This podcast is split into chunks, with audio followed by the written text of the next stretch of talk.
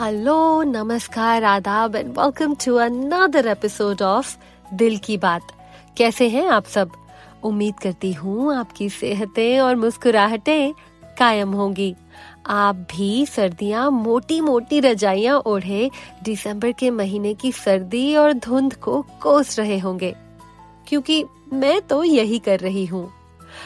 यहाँ पर अच्छी वाली मूंगफली तो मिलती नहीं। इसलिए पंपकिन सीड से काम चलाती हूँ। रात को आठ नौ बजे घर का सारा काम निपटाकर सोफे पर कंबल लेके कटोरी में पंपकिन सीड्स लेकर बैठना पसंद है मुझे। साथ में गरम गरम कॉफ़ी या चाय मिल जाए तो क्या बात हो?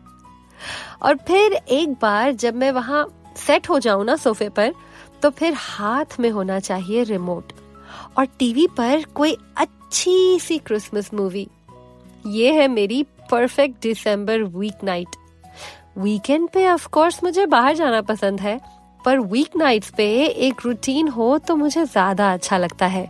अगले दिन सुबह नौकरी होती है ना, पापी पेट का सवाल है। और नौकरी पेशा लोगों को रूटीन के बिना तो वैसे भी नहीं जमता। और हम सभी को, चाहे वो अपना खुद का काम करते हो या नौकरी करते हो, शाम हमारी बड़ी प्यारी होती है हमें। जब घर आकर कुछ खा पी कर वक्त के झरने से कुछ बूंदे अपने खुद के लिए निकाल पाए। फिर चाहे उसमें अपने favourite TV programme movie workout या कुछ ना करें, पर ये फुर्सत के लम्हे ना बड़े कीमती होते हैं।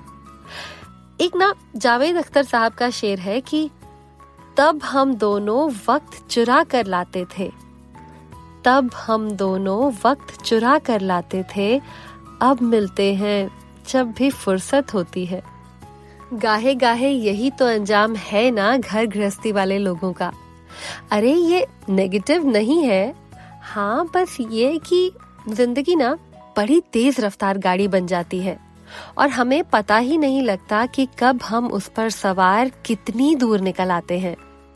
तो जब मौका मिले ना, अपने लिए फुर्सत के पल ढूंढ लिया कीजिए, ना मिले तो चुरा लिया कीजिए।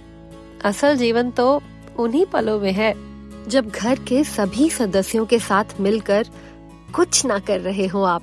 बस खाली बैठ किसी के सर पे तेल लगाया जा रहा हो और सब तन्मयता से टीवी देख रहे हो। बचपन में ना, मेरे डैडी हमारे सर की चंपी किया करते थे। बहुत ही ज़बरदस्त वाली।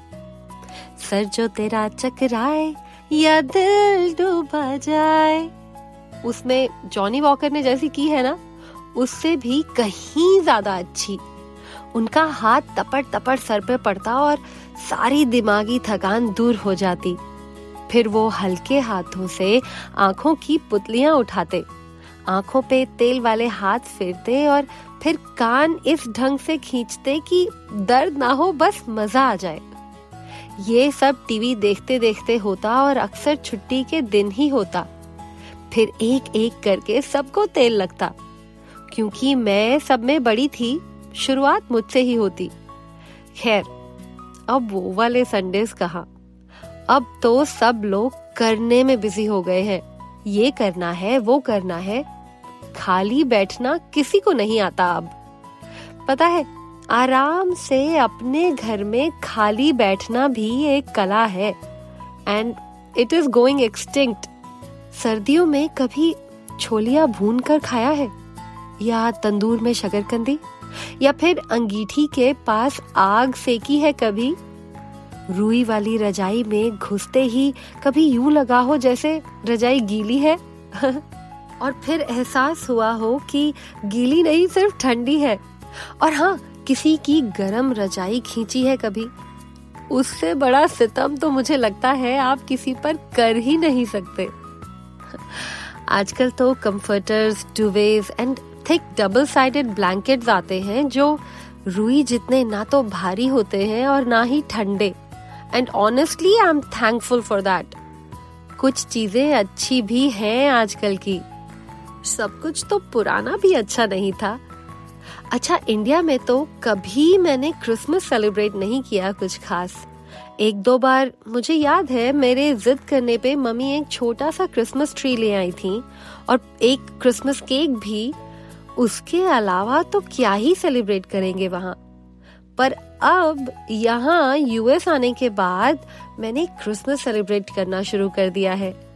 आप तो जानते ही हैं मुझे त्योहारों से कितनी मोहब्बत है।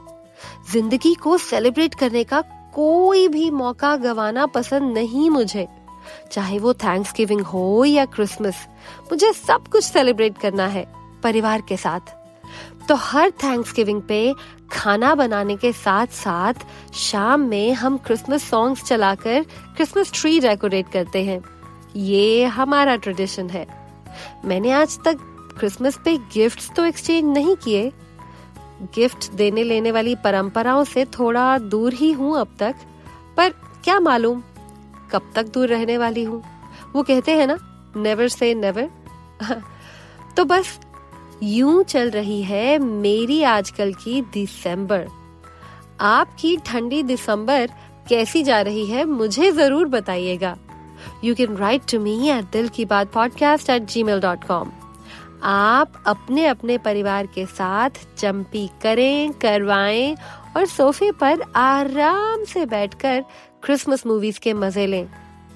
इसी दुआ और इसी प्रार्थना के साथ मैं हूँ ऋतु और अगले एपिसोड में हम फिर करेंगे दिल की बात।